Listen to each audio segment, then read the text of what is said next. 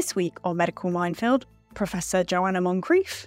This idea that antidepressants or any other drug is working by targeting a brain abnormality has not been substantiated. I think we're really not certain that antidepressants have any beneficial effect. They do have this emotional numbing effect. Some people might think that would be useful, but some people will think, actually, no, that's not useful. That's not what I'm looking for. And Dr. Sameer Jauhar. We really shouldn't be biased when we're presenting evidence. You don't get paid money for prescribing SSRI. And also, if something's a scientific fact, it is a scientific fact. You can't wiggle with that.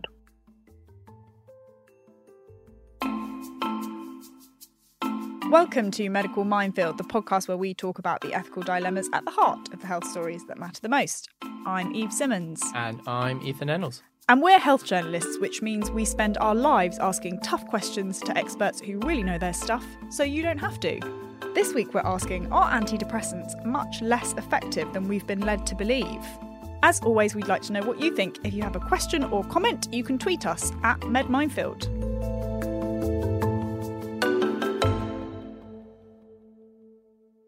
Now, Ethan, a lot of people know I am a big fan of antidepressants, especially SSRIs. I take them myself. They're responsible for the chirpy person you see in front of you today. Kind of. So you believe they work then? I do believe that they work, but the reason why I brought up my own personal experience is because I believe it's why it made me very angry about a Panorama documentary that I saw a couple of weeks ago. So it was a BBC Panorama investigation about selective serotonin reuptake inhibitors or SSRIs. And it seemed to sort of present this very murky world in which these antidepressants had been sold to us as a way of a sort of cure all for all emotional distress problems. But in fact, the documentary seemed to allude to the fact that there was lots of side effects that had been hushed up. The drug companies had tried to cover it up. And they also questioned the very sort of method by which SSRIs are believed to work, which is on the serotonin system in the brain. I was very annoyed by this because I thought it was a very one sided argument. There wasn't really a lot from people who had seen huge benefit from antidepressants. And also, I felt like a lot of the information was already known. There wasn't anything particularly new. And the drug companies have addressed this before. We know that there are, like with any drugs, there are side effects, but on balance, a lot of big reviews have found that the benefits outweigh the risks. Now, this all happened in the context of a bit of a barmy that was kicking off on Twitter between two psychiatrists about SSRIs. And you wrote about that, Ethan. Do you want to explain a little bit about what happened? Yes, sure. So, Professor Joanna Moncrieff, who is a esteemed researcher in this field at University College London, last year wrote a big, very highly publicized study which claimed to show that there was no link between depression and serotonin levels in the brain. Was it a study or was it a, I believe it was a review of lots of different well, studies? this is the controversy here because right. now people are asking whether it was a study or not. Because what it did was went back and looked at historical evidence from over, I think it was around 30 years of evidence. And it's called an umbrella study. So it's it's where they go back and piece all the evidence together to kind of create a new outlook on the link between these chemicals in the brain and depression. And what uh, Professor Moncrieff claimed to find was that there was no link, regardless of what your serotonin levels were. It had no impact on how depressed you were. And this is obviously massive because these SSRI drugs, which are given to millions and millions of people around the world every year, are meant to boost serotonin levels. And if it's the case that there isn't a link between the two, then what are the drugs doing? So this got loads and loads of coverage. It also got loads of pushback from experts in the field. I think we've both spoke to a load of scientists when it first got published who were enraged about it. And nearly a year on, 40 of them have got together and have written a response where they picked holes and raised concerns with how the original umbrella study was carried out. And that's what's led to the Barney, which is continuing still. Actually, they're still arguing over the the kind of the intricacies of this study. But I, the the kind of main issue here is is there a link between serotonin and depression? It seems to be still very much up for debate. And as I understand, Joanna Moncrieff and her colleagues then released another paper Yes. to rebut the rebuttal. Yes. So it's all just a bit messy, and Yeah. it feels at this point like scientists just trying to get one up on each other. And there's a lot of people who are really invested in this on both sides. When I published our story on this a few weeks ago and I posted on my Twitter, I was hit by an absolute wave of people who were on both sides of the debate. There was a lot of people who were saying that these 40 experts were all being paid by the drug companies. So therefore couldn't because you know they'd done research projects with the big pharmaceutical companies before, therefore they couldn't be taken seriously. And I, I got a lot of people saying, you know, you, you should check facts because you don't know who these people are and they they've got interest in this field.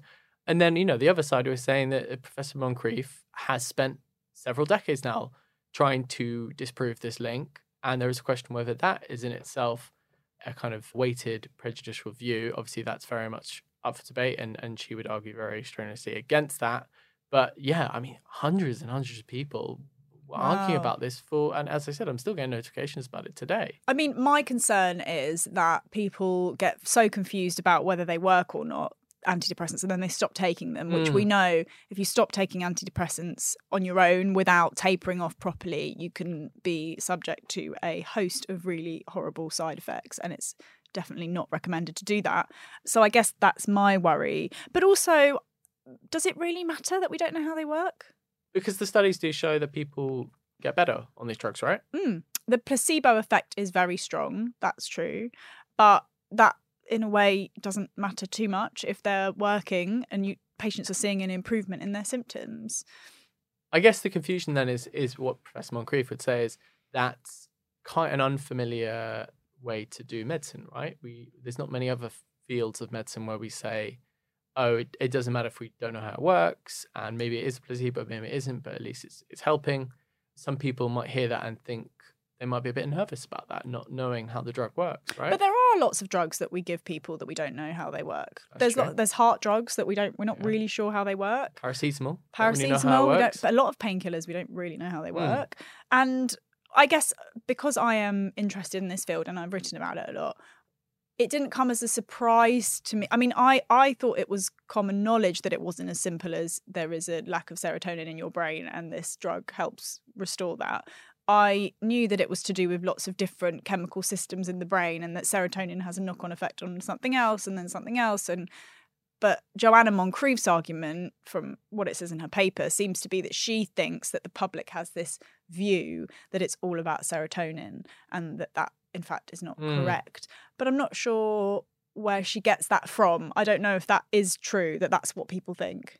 Well, then again, also the scientists on the other side are also fighting for the serotonin argument themselves because they are they are saying that her original study didn't properly acknowledge research which did suggest a link between serotonin and, and and many of them believe that it is serotonin which is linked to depression. So it's not like she's the only one arguing around this particular topic. Serotonin, I think, is still very much in the picture. Mm. I guess the other sort of edge to this argument is the fact that if we don't really know how they work and the benefits are questionable, what can we say about the risks? Mm. And scientists like Joanna Moncrieff would say that for a lot of people, the risks definitely outweigh the benefits. There's been a lot of noise about long term effects of SSRIs that continue when you stop taking the pills, which was what the focus was in the Panorama documentary. What were some examples of those side effects? So we've covered it before actually. It's a condition called post serotonin sexual dysfunction. Patients find that some of them describe being dead from the waist down years after they've stopped taking SSRIs. There was also another woman in the documentary who described those symptoms, but also just terrible mental health problems that continued that some patients claim they didn't really experience that badly or that acutely before they went on the SSRIs obviously it's really difficult to know what's caused by the drug and what isn't because you take SSRIs for mental health problems and that would be my argument so that's why there isn't really great data to show that the risks outweigh the benefits but I think instead of listening to me bang on, we should speak to somebody who knows what they're talking about. On the line now is Professor Joanna Moncrieff, who is a psychiatrist at University College London, and she's going to tell us about what she thinks about SSRIs. Professor Moncrieff, thank you so much for joining us. It's great to have you as always. Pleasure, pleasure. Nice to. I guess the first thing that I'd like to ask you is do you think that it really matters that we're not 100% sure about how antidepressants work if we know that they do work for a significant number of people? I think it matters because I think if you believe that an antidepressant is working by rectifying something that's gone wrong in your brain, then it obviously makes sense to take it, all other things being equal. If we don't know that, then we have to ask, well, what is it doing to our brain exactly? And it could be, in that case, working through other mechanisms such as modifying our normal brain activity and producing effects such as the emotional numbing effect that we know that antidepressants do produce. And if that's the case, if, if they are working in that way, then I think people, at least some people, might make different decisions about whether it was worthwhile to take them or not. Now, we're, we're kind of talking about this today uh, in light of the argument, if I can call it that, that's been um, exploding on, on Twitter. A lot of it based around the, the paper that you published, and then a team from King's College London published something else, and then you've published something else. Would you, I guess, I want to give you your chance to respond to that rebuttal that was published to your paper. What is it that you sort of have to say for yourself about that? So, first of all, I want to say this group who wrote a letter, it was a letter originally about our paper, have a history of trying to discredit research that they don't like. This is not the first time they've done this. And what they do is they make allegations that the research is inaccurate or mistakes have been made, and those allegations actually turn out to be false but they have made them anyway and they've publicized them and obviously that, that makes people ask questions about the original research. So this is a pattern. They've done this before. They've done this before with one of my papers. They've done it before with a, an important review that was conducted on antidepressant withdrawal symptoms. And the other thing, as I said, is this started out as a letter. It's a perfectly standard thing for people to write letters into journals uh, about papers to either point out things they don't agree with or to agree with them. And they made these allegations, as they have in the past, that we'd made mistakes. And they also alleged that we'd made mistakes when actually what they were saying was they disagreed with some of the ways we'd done the review, but these disagreements were about things where there is no clear cut method, there is no clear cut agreed state that you know you must do this and you must do that in a review. There are different ways of doing a review, different opinions on how they should be done, but they put these their views across as if they were, you know, hard and fast and, you know, the agreed right way to do things when they were actually not. So that's what's been happening. Of course, what they're saying doesn't change our conclusions at all. I think what they're trying to get across is they're trying to suggest to people that we haven't disproved the serotonin theory of depression. But of course, we were never trying to do that because you can't ever prove a negative. You can't ever disprove something conclusively. We were trying to show that the serotonin theory of depression hasn't been proven. And that remains the case. Nothing that they have said or put forward changes the fact that the evidence is very weak, inconsistent, and unconvincing. Do you think that SSRIs don't work? The evidence shows that the difference between an antidepressant and placebo, whether it's an SSRI or another sort of antidepressant, is very small. And quite plausibly explained by the fact that people in these supposedly double blind trials can often guess whether they're taking the real drug or the placebo. And we know that what people guess they're on has a very strong influence on their outcome. So I think we're really not certain that antidepressants have any beneficial effects. They do have this emotional numbing effect, it's possible that some people might find it beneficial to be in a slightly emotionally numbed state for a short period when they're very depressed. If that's what they're doing, it's really important that people are aware of that, or at least that they're aware that that's a strong possibility for what they're doing. Because some people might think, yes, okay, that, that would be useful, but some people will think, actually, no, that's not useful. That's not what I'm looking for. I would rather stay away from them if that's what they're actually going to do. Professor, you, you said this group of roughly 40 experts who wrote this letter had gone out of their way to attempt to discredit your work. Do you have an explanation for their motivation? Well, they're all biological psychiatrists, or mostly people who've made their name doing research into the biology of depression. And I think they want the public to go on believing that the biology of depression is settled when it's not. And they want to do that, first of all, so that the reputation of biological psychiatry is not dented. And secondly, in order to ensure that people go on taking antidepressants and don't ask too many questions about them. And as I say, my main, main motivation is that the public are informed, is that people can make informed decisions about whether to take these medications because these drugs are drugs that change the normal state of the brain. They change your normal brain chemistry that's a serious consideration to take a drug that does that, and people need to be properly informed if they're going to consider taking an antidepressant. I mean, the one of the lead authors of the paper, Dr. Sameer Jauhar, is a consultant psychiatrist and has been for many years. Do you, do you really believe that he doesn't have the best interests of his patients at heart? Of course, everyone thinks they have the best interests of their patients at heart. Of, of course, they do. I, I'm not suggesting that he doesn't. I expect that he thinks that antidepressants work and that it's important that people should keep taking them. My view of the evidence on antidepressants is that it is not strong and that people need to be informed so that they can ask questions and make their own decisions. So, Professor Moncrieff, if you have a patient who has very low mood, is really struggling, has tried all the kind of lifestyle things, exercise, you know, taking long baths, relaxing, etc., and still feels dreadful, what would you advise them to do? So, I offer people the option of taking an antidepressant. I would explain, of course, that they are recommended in the NICE guidelines. And then I talk about the possible ways in which they might work and the fact that there is evidence that they don't work by reversing a some sort of brain abnormality, but maybe working if they do at all through numbing of emotions or these amplified placebo effects, and then make a joint decision with a person about whether they think that that would be a worthwhile thing to do. And some people will decide that that's worthwhile. And as long as they are properly informed about the possible mechanisms of action and about the long term, the, the consequences, the withdrawal effects that some people will experience, and the sexual side effects that people experience, you know, then that's okay. Hmm. Professor Moncrieff, I'm really interested in why you have chosen to dedicate such a large proportion of the most recent part of your career to this. You're really passionate about, I guess, highlighting the sort of flaws in the evidence about SSRIs can you explain why you've come to this subject and why you feel so strongly about it?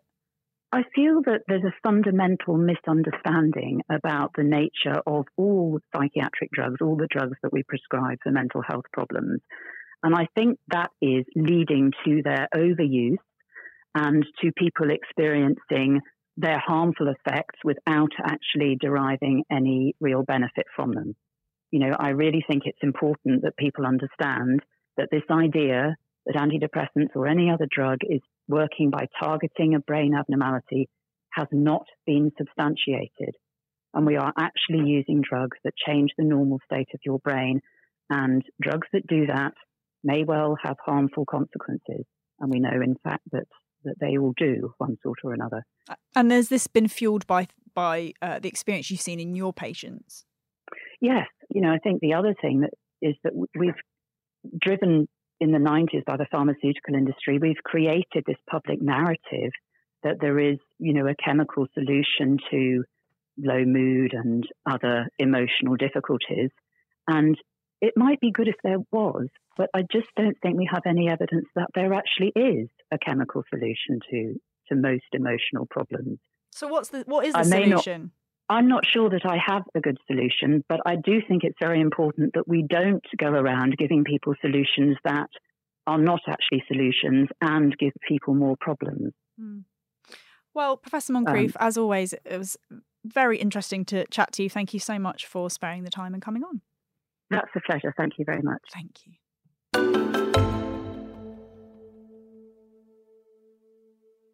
One thing I thought was really interesting there, uh, and something we've talked before about on this podcast, is what Professor Moncrieff was talking about when it, she said about uh, you know over medicalization of um, uh, mental health problems. Mm.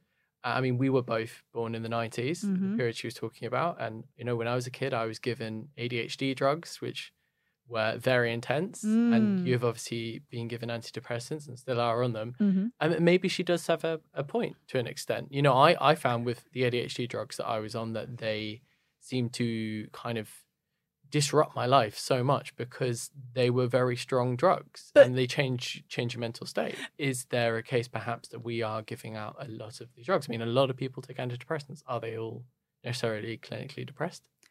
Probably not, but I don't. I personally believe in the reviews, the, the very high quality reviews that have shown that the benefits outweigh the risks. And therefore, if there are some people who may be judging by some independent researcher, they're not. They don't have depression, but they're still taking a drug that could potentially help them make and make them feel better. I don't really see what the problem is with that, and and I I just think the younger generation growing up, starting their lives, like cost of living crisis, etc. Things are very stressful at the moment. Social media is inducing panic in a whole generation. And it's no wonder that we have more and more and more people experiencing mental health problems. So I- I do think that some of it is a bit of an inevitability that obviously doctors are going to offer the one thing that the NICE guidance suggests, obviously along with psychological therapy, but who's got four years to wait on a waiting list for Well, psychological I think therapy? maybe that's the interesting point here is that there aren't really any other options. no we, we don't have great options for mental health problems and that that is a fact and actually a lot of psychologists would say that in a lot of patients mental health problems do come from life difficulties which aren't that easy to solve so what do you do to somebody say oh divorce your husband leave your children change your job move country, all of these things, which probably would make someone who feels depressed feel less depressed. But that's just not realistic because we don't live in a fairyland. Hard truths. Well, now I think we should talk to someone on the other side of the debate who can respond to some of Joanna Moncrieff's accusations. On the line now is Dr. Sameer Jauhar, who is a consultant psychiatrist and senior clinical lecturer in affective disorders and psychosis at King's College London. Dr. Jauhar, we have had a conversation with Professor Joanna Moncrieff, and she and her colleagues seem to think that the paper that you guys published was just another example of always disagreeing with anything that she and her colleagues say. What do you think about that take? I would distance myself from making any comments in regard to people. I think in science we have to be dispassionate and just comment on what we know, which is the evidence. Mm. And in regard to what we wrote, people who've worked in the field for 30 plus years, experts in regard to conducting these reviews, people who conducted the original research, people who conducted the reviews themselves, and their opinion in regard to methodology. I think we all have our, our biases, but when you get 36 people together, hopefully you can be dispassionate about something you've worked on throughout the majority of your life. Hmm. So you wouldn't agree with the fact that you ha- have sort of made a special effort to, I guess, pick holes in arguments that attack antidepressants? I would hope not, because at the end of the day, we're all scientists and academics and also people who look after people with Mm. depression. And whether that's offering psychosocial interventions, psychotherapy, or medicine, we really shouldn't be biased when we're presenting evidence. And it comes back to the review itself. An umbrella review shouldn't really be engendering any debate because you're commenting on science that's already been published. And I think that was the main point of what we were writing, really, was that you have no new evidence, no new research, so you're commenting on other people's work. There shouldn't be dubiety if you're reflecting other people's work. And you reject this idea that serotonin isn't implicated in depression. Can you explain why that is? Of course. As we put in our study, we can only comment on the evidence. Now, it's not primary, it's not the same as smoking and lung cancer. But take a step back life events and depression. So, not everyone who has a life event gets depression. Not everyone with depression has had a major life event or stressor. The same with the serotonin system. There's an association there that we have seen in experimental studies. You cannot extrapolate it to everyone, but a parsimonious explanation would be people who are vulnerable to depression when they have things such as affecting the serotonin system through pharmacological manipulation, you see depressive symptoms coming back. So in people susceptible to depression, serotonin system in some people has been implicated through scientific research. I don't know if that's nuanced, but it, it is a nuanced opinion. And I think that's the nature of science. We can't just have dichotomies of saying yes or no. Our Mother Nature is way too smart for that. Hmm. And can you explain, based on your understanding, the best kind of explanation that you may have available as to how SSRIs work? Very good question there. Would I be permitted to say it's complicated? Yes, you can. That's allowed. Thank you. The systems affected by the medicine, we do not know which bit of the system because our techniques have so many different interpretations to them.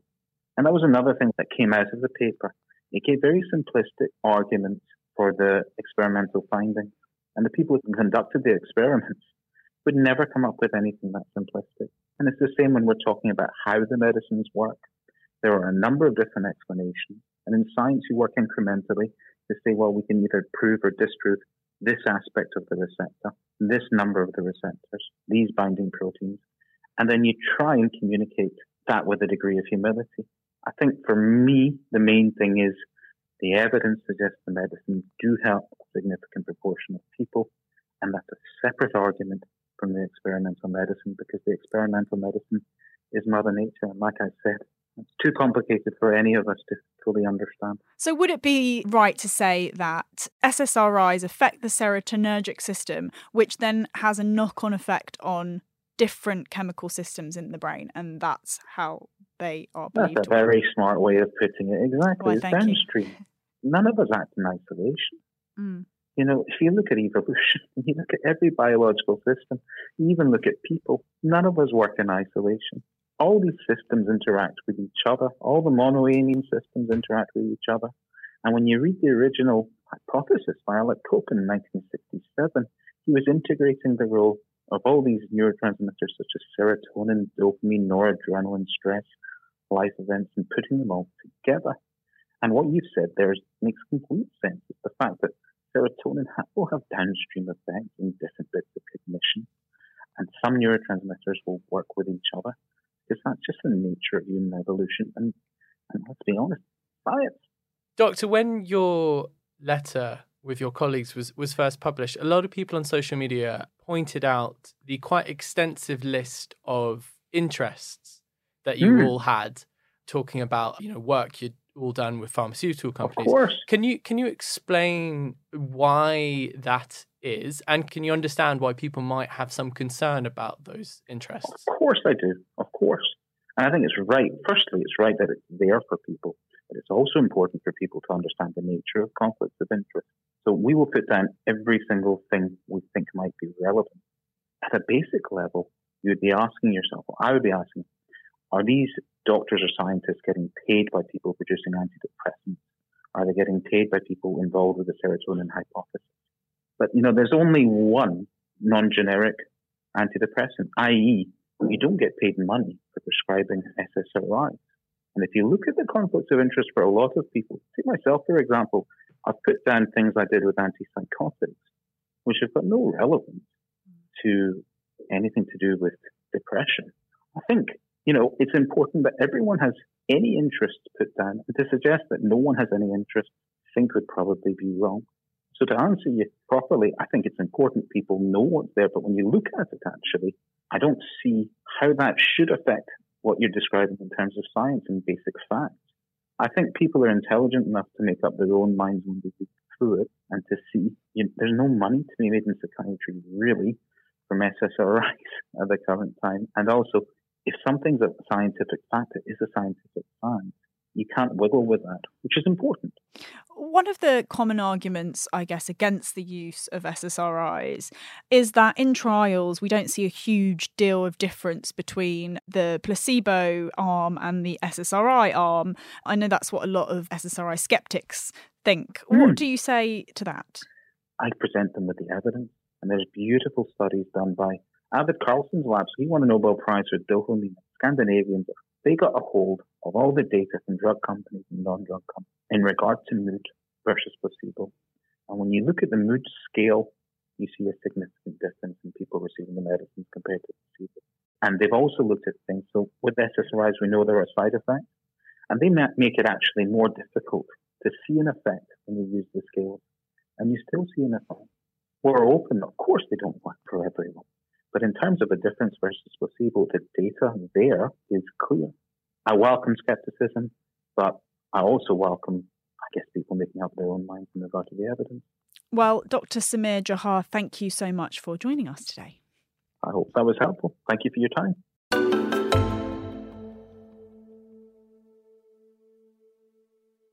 Well, that's the argument, isn't it? That SSRIs have been the focus for the past 20 years or whatever it is, 30 years even. And so what's happened is we've just had newer SSRIs come out, but it may be better to look at a different system in the brain. Yeah, I, I guess the problem as well is the brain's really complicated. You know, a lot of these experts in psychology, it, it's not as clear cut as, as science is. Like Dr. Jauhar was saying, mm. it's not like lung cancer it, there are no clear cut signs. You can't look at a CT scan on the brain and say, well, look, there's depression right there. It, mm-hmm. It's a bit of a mystery, even with all the amazing scientific advances we've had in the last few decades. I also think that there is an extra layer to this story, which is that the provision for mental health problems in this country is so crap.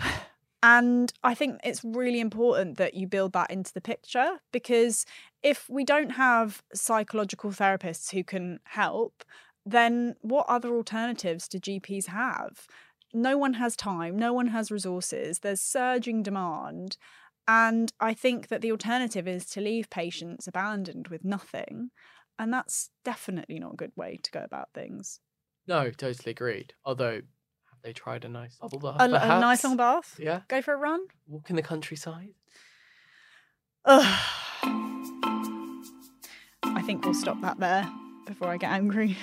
That's all we've got time for on Medical Minefield this week. You can read all the latest health news in this weekend's The Mail on Sunday, which you can consume in old fashioned paper form or online at mailplus.co.uk or on the Mail app. We'll be back with another topic on Medical Minefield next week. See you then. Goodbye.